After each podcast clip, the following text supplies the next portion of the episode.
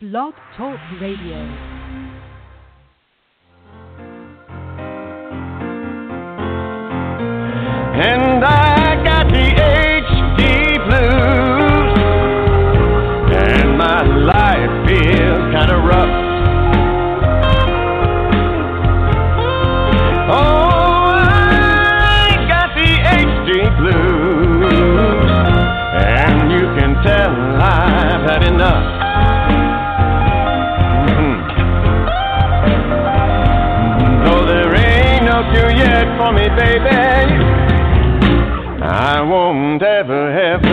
Give up.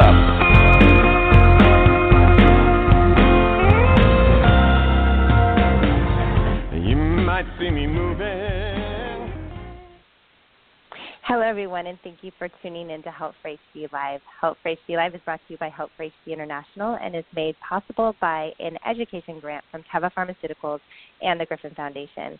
I am your host, Katie Jackson, and today our guests are Dr. Daniel Claassen and Dr. Jody Corey Bloom. Dr. Claassen is the lead investigator at HSG's Vanderbilt University Medical Center site and director of the Huntington's Disease Center of Excellence member of the HSG Research Advisory Board, associate professor at the neurology. At, at. You, you could tell I have a cold, so bear with me, guys. Professor of neurology at Vanderbilt University, and serves as editor of the Huntington's Disease Group biannual journal HD Insights, which is an amazing publication. If you guys haven't seen it, you have to check it out. Dr. Corey Bloom is the lead investigator at HSG's UC San Diego Health site a longtime member of HSG and over 20 years of 20 years and a member of the HSG Research Advisory Board, director of the UCSD Huntington's Disease Clinic Research Program and Center of Excellence, and principal investigator, listen to this, in over 40 clinical trials. Um, everyone, you know, Dr. Jody Corey Bloom, um, we've all known her for so long and look up to her and are so thankful for everything she does as well as Dr. Claassen. So I'm so excited to have them both on the show. Um, bear with me, like I said, I caught a cold on my way back from Austin, Texas. Um, for all of our listeners that were there at that um, HD education event, thank you so much for coming out. We had a packed house.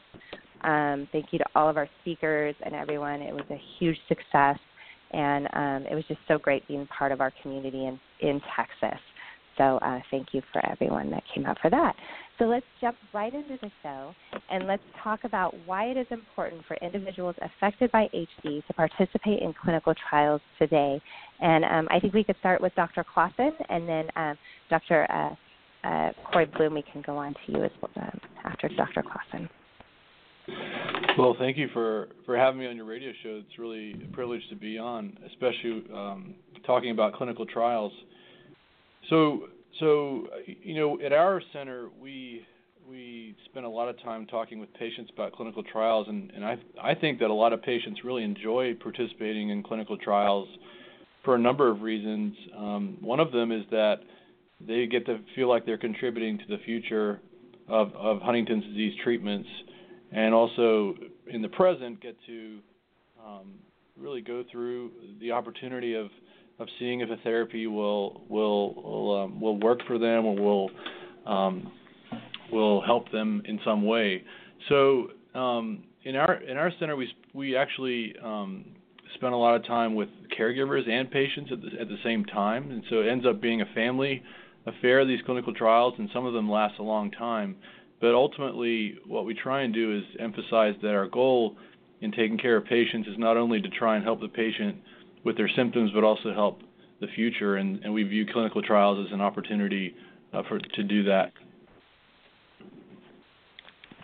Yeah. Yeah, I definitely agree. I mean, I, I think that it's so um, important to um, participate in the clinical trials. I mean, Dan really said it said it right. Um, there are so many drugs that are being tested now, ready for testing, and um, it's really important that each one of these studies meets their enrollment goals. Um, and, and we need to enroll in those studies as quickly as we can too, so that we can get some answers and kind of move on from there. And I think, you know, most patients know that um, there are strict steps that we have to go to to get a drug approved, to bring it to the FDA, and to and to really uh, see whether or not it's it's actually useful to get it approved by them. Um, but time is critical, and I think that um, as many people have said, every day matters.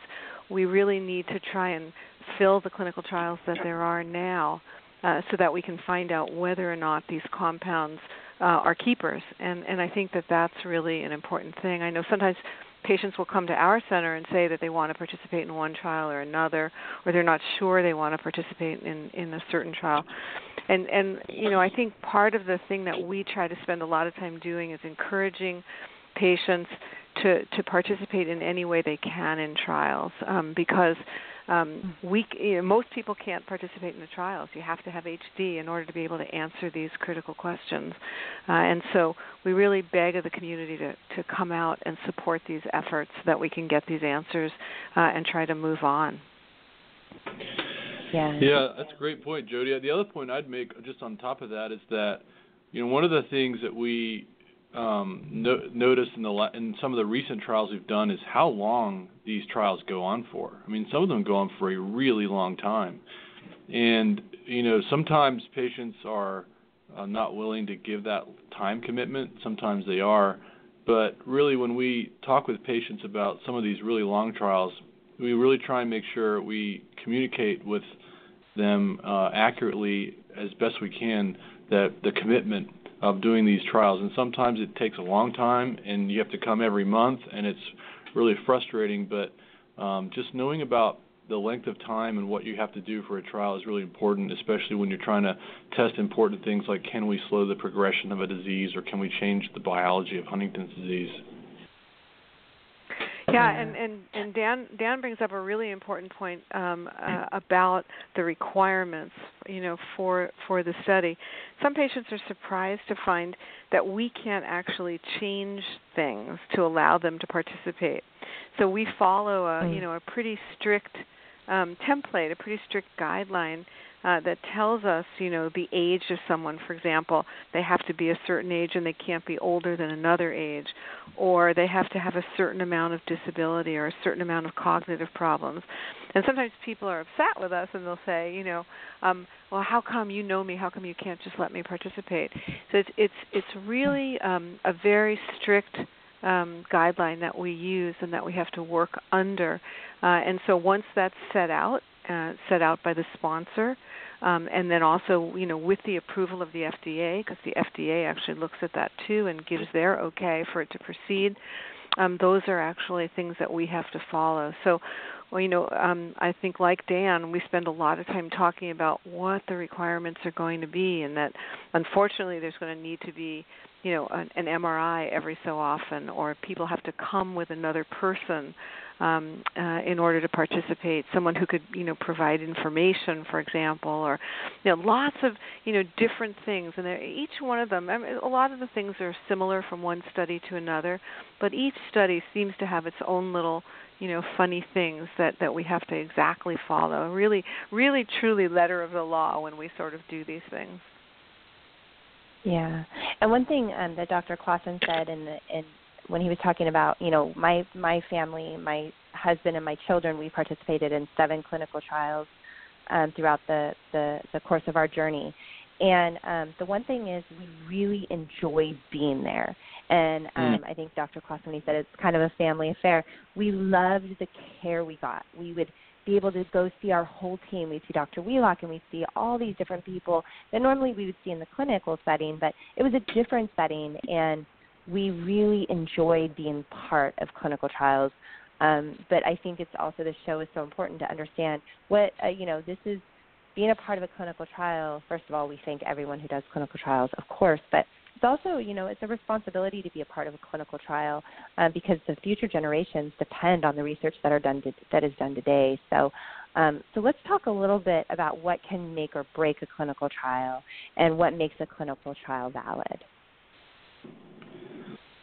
So uh, I'll start by trying to address this really important question. So I think one of the important things about the question of what can make or break a clinical trial is really the uh, ability to make sure you get through the entire of the trial, you know duration as best you can. I mean, there are things that happen, and you know the informed consent. That's the you know the process that you know we make sure you understand all about the trial, you understand all the risks, you agree to it. I mean that's a that's not just a one-time thing. It's something that we go through every time we see a patient. But really, what can make or break a trial is is staying through to the end. I think you know sometimes it gets tiring and you kind of feel frustrated about staying in this trial like i said earlier that may last a year or two but i think really one of the things that makes or break a trial is is sticking to it and going all the way through to the end of it uh, sometimes making sure you take your medications making sure you uh, respond um, honestly as best you can to some of the questionnaires they can be sometimes challenging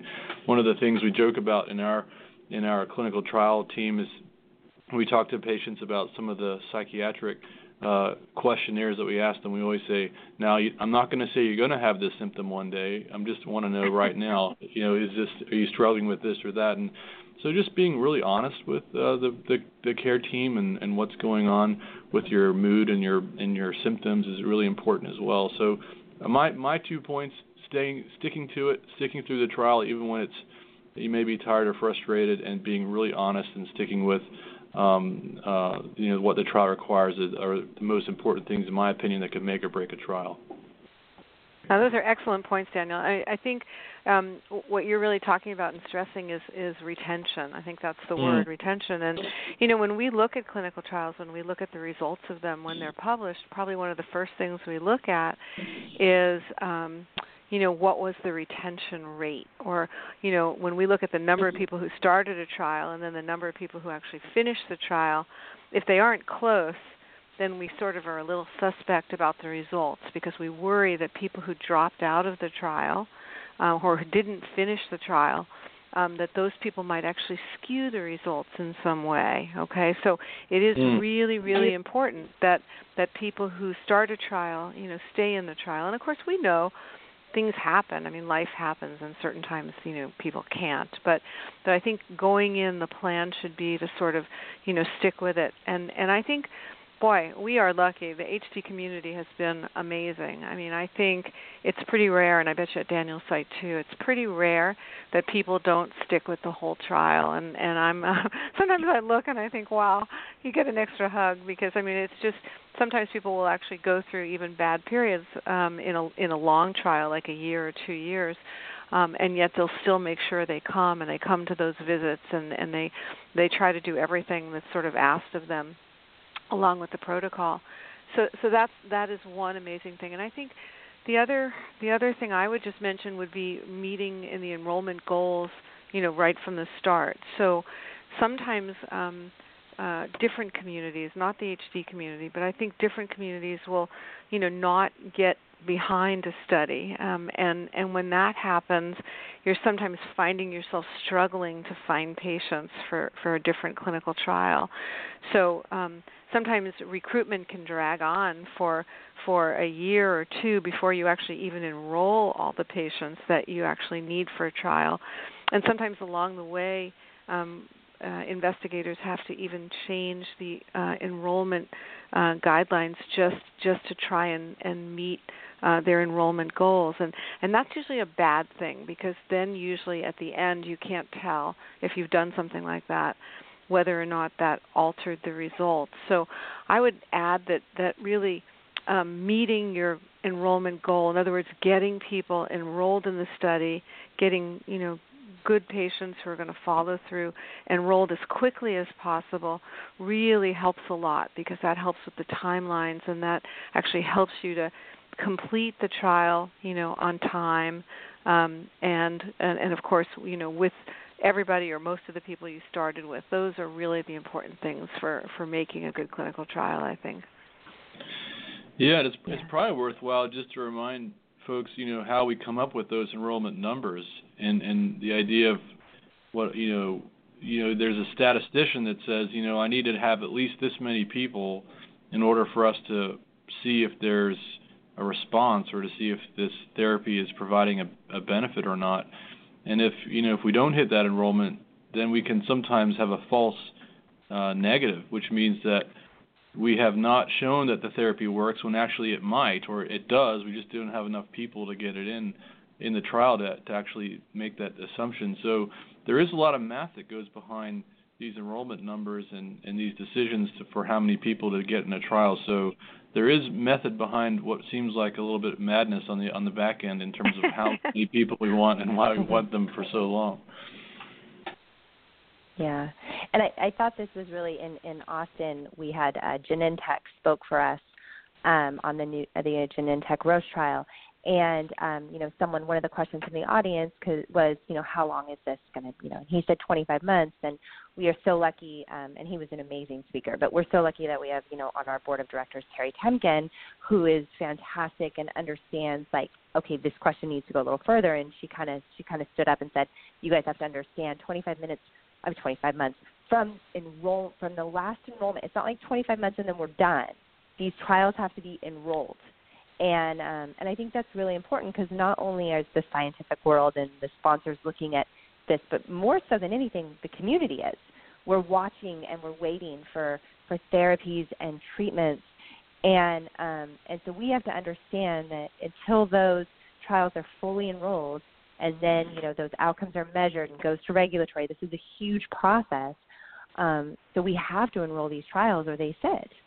Um, and so us sitting waiting for outcomes and waiting for those therapies and waiting for that treatment, um, when it takes a really long time, sometimes it's because they aren't they aren't fully enrolled, um, and they have to be. Um, so and that's true. I'd like to go yeah. back to something you mentioned though, because I think that was really important, and I think a lot of patients say that to us too you know, along the way, while you're enrolled in the trial, um, you're probably doing pretty well for some of the reasons you just mentioned. You really enjoyed coming to the center, and you really enjoyed mm-hmm. seeing such good docs and such good support team, et, et cetera, while you were there. Um, I think um, most clinical trials or, or in most fields have shown that patients who participate in clinical trials, no matter what they get, if they get the placebo or if they get the active drug, actually do better than the natural mm-hmm. population. And I think the reason for that is that they are getting very high quality care. They are being examined and checked and looked at frequently. They're feeling good. They're feeling really positive about participating in the project. Um, you know, doing something positive, doing something hopeful. So even though it sounds like, you know, is 25 months, a long time, and it's 25 months from the end of enrollment of the last patient and and then maybe even a little bit longer before the data gets cleaned and analyzed and all that. The truth of the matter is that that that while you're participating in that trial you're probably doing reasonably well believe it or not. And and and I think mm-hmm. most patients tell us how much they enjoy trials. And and when they come to an end they're sad and they want to join another one. So I think that's the that's a great thing yeah, no, we absolutely like being with you guys. There's no doubt about it. I, I actually, um, you know, uh, uh, Dr. Corey Bloom, I actually had a, a, a patient who's a dear friend of mine um, call me, and, and they were in Southern California, um, more LA area, and then they ended up going to San Diego, and they called and they said, "Do you know Dr. Jody Corey Bloom?" And I said, "Oh yes, I've met her at meetings. She is awesome. Oh my gosh, we're so excited. We found her. Oh. You know, it's like we enjoy being with you guys. We really do. Oh. I mean, Dr. Wheelock, if I could take her home with me, I'd be with her every day. Um, so we really do. So that makes sense that people would do better because when you get good care." you really do enjoy being with your doctors and um, yeah. and I think that is something very unique about HD is that we have very passionate um, really good neurologists. So we are st- we are very lucky, um, I think, compared to a lot of communities that we have very passionate docs after us, watching after us. Um, I had okay. one little point so, on top of that quickly is that uh-huh. I want to make sure patients know that as physicians we learn so much from what they tell us. Um, I mean, as a HD doctor who you know I've who um, I've been doing trials, I learn more from talking to patients about their symptoms, what they're going through, what are the issues that they're having, and it helps me be a better doctor. So, you know, we're talking about clinical trials as, as you know, the endpoint is is most important in getting through the trial, what makes or break a trial, all those things. But also on the backside, listening to our patients and you teaching us about what issues bother you and how we can be better physicians for you, how we can build teams that meet your needs better. I don't discredit that, and a lot of that happens in these clinical trials where we see you each month and we develop really good relationships with you and talk about the things that are that are bothering you. So I, I would look at it both ways too. Right. Yeah. Good point, Daniel. Yeah. So um, let's talk about um, how, if there's an outcome. So, um, if the outcome of the study, um, of the effective treatment goals of the study are not met. So I guess because I've started first, I've got to answer this hard question first. So um, I'll, I'll start framing my answer by saying it. Let me just you know just review the difference between a primary outcome and a secondary outcome because sometimes those things are confusing. So you know when you design a clinical trial, you want to basically test a hypothesis. You know you want to say, for instance, if this, if I give this uh, therapy A to patients, then it will reduce the severity of their motor symptoms in Huntington's disease. And so you will test that hypothesis by setting up a primary ob- objective or a primary outcome, which in, in the case that I've given an example here is some measurement of how bad a motor symptom is in Huntington's disease. And so that's kind of your, your primary objective in terms of your primary hypothesis. And then you may have secondary things that you're also interested in, like how does your motor symptoms relate to your ability to um, brush your teeth or comb your hair or other things that may not be entirely related to that primary objective. But um, generally speaking, you know, you, the, each, each trial has one primary objective or one specific hypothesis that they're designing to, t- to test. So so if the goal, if the treatment goals are not met, then that primary objective won't be uh, won't be quote unquote positive. For instance, you know, if I in in my example, if I show that therapy A and placebo show no difference in the improvement of motor symptoms, then then then I haven't shown that that therapy is beneficial for the movement symptoms in Huntington's disease. So I haven't shown that that therapy appears beneficial. And so we use clinical trials to give us guidance on whether or not a therapy is helpful, and we compare it to placebo or or not, you know, sugar pill, whatever it ends up being, as a as a way to to scientifically um, uh, rigorously test that hypothesis.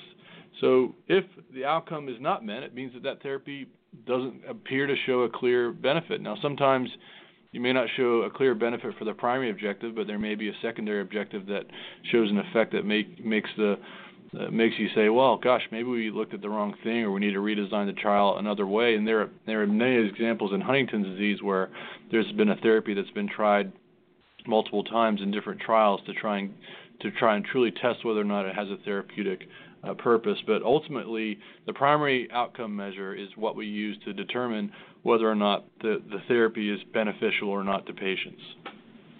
Yeah, and, and following up on that, um, this this primary outcome measure this is actually required by the FDA. So um, sometimes patients will say to me, "Well, how come you can't just look at something else? You know, like you told me that it did affect memory or cognition, but it didn't benefit."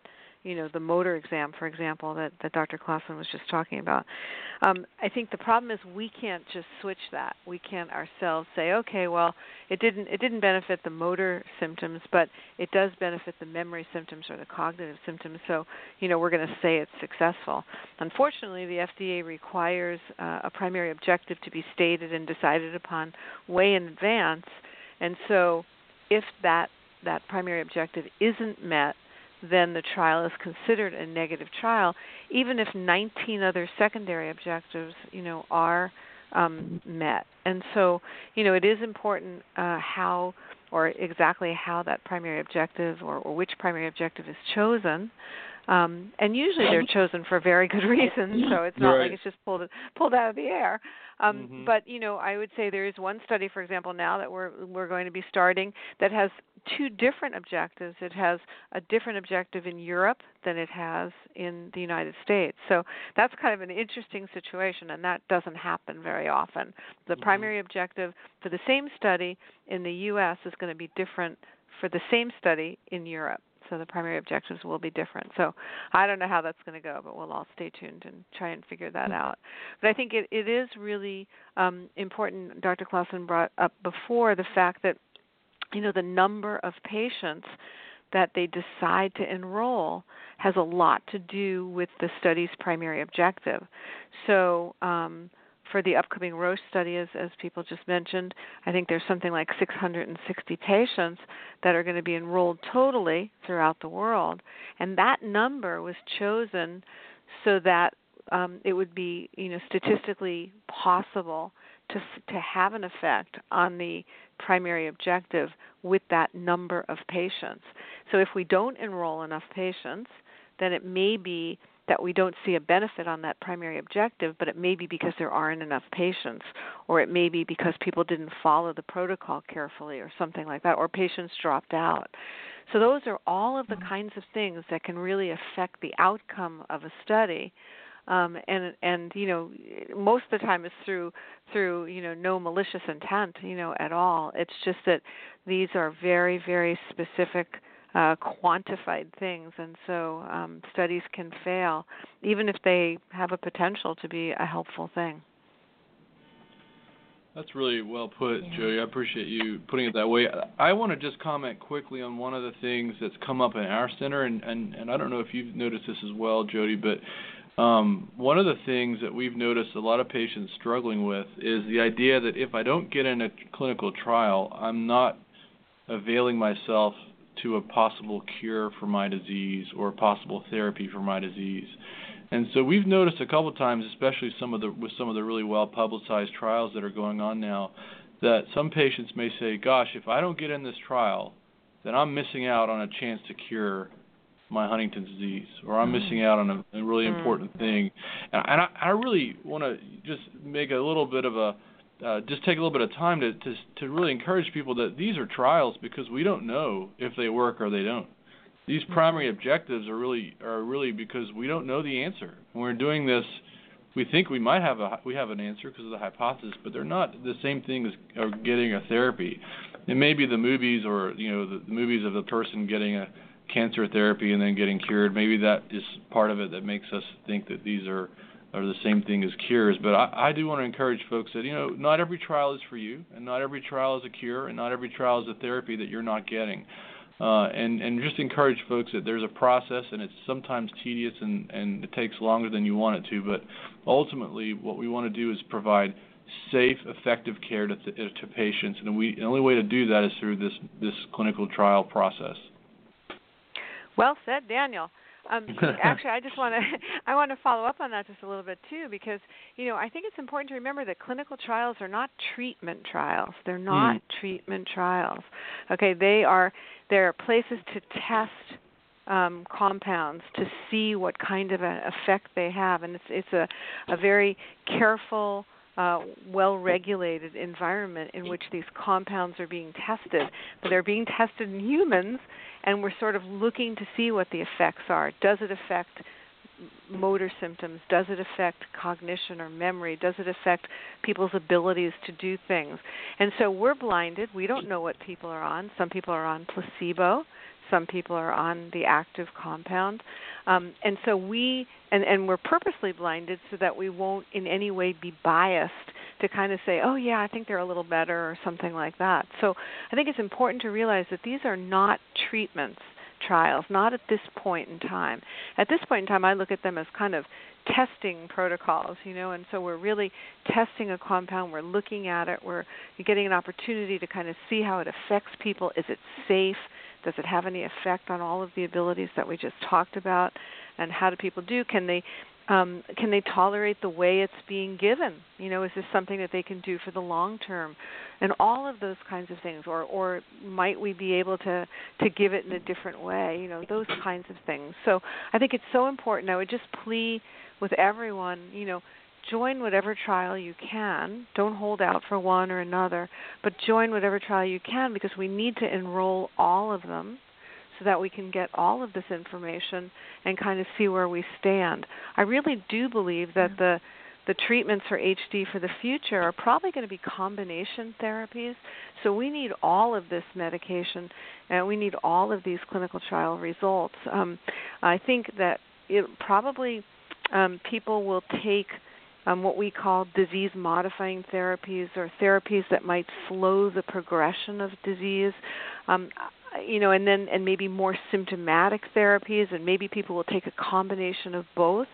Um, I could imagine, I could see at, at a time in the future that, uh, especially if we're able to tell when someone's within five or ten years of developing signs of Huntington's, that maybe it will be possible in the future to give them um, a drug or uh, a compound that um, I don't know, might might just slow the progression. You know, even before they have symptoms, we might be able to give them compounds like that, and maybe there'll be other compounds that people will take once they become symptomatic.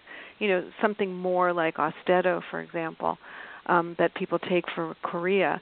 So I think it's really important that we kind of enroll all of these trials right now because there's just so many possibilities, and I think um, we have to test each one of these individually before we're going to have the opportunity to even look at them in combination. It's a lot of work ahead of all of us, but we really need yeah. we really need you guys in, in all of these trials. Well, and you brought up something by talking about a lot of trials right now and a lot of things coming up, and it's such exciting times for all of our community. But we hear this a lot about people say, well, I don't know if I want to join this trial because I want to join this trial. And I don't want to join this because maybe I want to do this. And one thing you did say is that you have to remember this is all research. This is not, you know, you don't know you may be getting placebo. Um, you know, we don't know what's happening. This is all for research and to prove efficacy and, and safety and tolerability with FDA. Now, right. with that, with that being said, what about people that um, are in a trial and during their participation um, you know they they they want to talk to someone about another trial or how what is the best way for patients um, to do something like that that are that they want to look at another trial or they want to talk about other and what is what's the best way to go about that well i mean i think you know I, well i would say some general things first i would say the general things that i would say first are in, it's not a great idea to drop out of a trial for all the reasons that we sort of have talked about. Um, that trial was powered initially. Um, it, it, it needed the number of people that started the trial to finish the trial. It could be that if we lose a, a significant percentage of the patients in the trial, that we may not be able to answer the question at all. And so all of that work by all of those people for two years or three years or whatever it is a year, you know, may be for naught because the the trial ends up being underpowered. So I would really urge. I know eh, people at my site for sure. I always talk to them about just staying with it, sticking with the trial that they're in because it can have devastating consequences to leave the trial you're in early. So that would be the first general comment I would make. You know, I think also um, realize that that not everybody meets criteria for other trials, and so um, it's it's important if you can to stay with the trial that you're in because you did meet criteria for that trial, and so it's important for you to stay there. Um, sometimes people don't think about it, but once they drop out of a study, you can't they can't go back in. You can't replace them. Usually, it's too far along to replace people. So it really leaves a, a, a kind of a, a, gapping a gaping hole there. And so you know it's just really really important um, that people try to stay with the trial that that they're in. I think if anybody has concerns along the lines that you mentioned it would be the first thing i would recommend is that they go and talk to the the PI at the site where they are participating in a trial because I think that's really a first good place to kind of sit down and have a real heart to heart. Yeah, and maybe I would I would add a little bit that you may you may want to understand what's the motivation for you to want to be on a different trial than the one you're in. So as I said earlier, you know, if you're thinking that gosh, if I'm not involved in this trial, then I'm not getting a therapy where I'm not getting a chance to cure my disease. If that's what the motivation is, then I would maybe sit with you and talk with you about clinical trials and that they're they're really we don't know what the result's going to be. We think it might be one way, but it's not, you know, necessarily a treatment or not. So I may I may want to spend some time just exploring some of the motivations for for what's making you think about another trial. The other point I'd make about um, about these trials is that there are new trials all the time, and and you know especially in Huntington's we are um, it's such an exciting time in Huntington's disease to be involved in so many different ways of of combating this this dreadful disease. And one of my super smart um, research nurses uh, talks to patients and she says, you know, we want to make Huntington's disease like diabetes, where it's like a chronic condition. And I and I really like that analogy. And that one of these days, it, you know, maybe that you're on two or three different medications. You take your insulin, you take your ex other you know medications and, and such, so that we make this a chronic uh, condition. And I think the only way we can do that is by truly assaying how these therapies therapies work and how these uh, clinical trials read out. Yeah. Yeah. Yeah. Well, thank you guys both so much for coming on the show today. There's really exciting things um, on the horizon. We are really excited about everything going on at HSG. And I am really excited that you guys are coming to the West Coast this year. I'm excited to see everyone in November. Um, to find out it was in Sacramento was very exciting for all of us here um, in Northern California.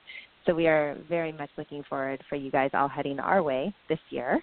And um, so all of our listeners in uh, California, um, well, and, and other places that uh, close that you can travel in, HSG, their annual meeting, which is fantastic. They they host an amazing family day. Um, it's just every year it, it blows me away. Um, it, uh, it is here in Sacramento, California.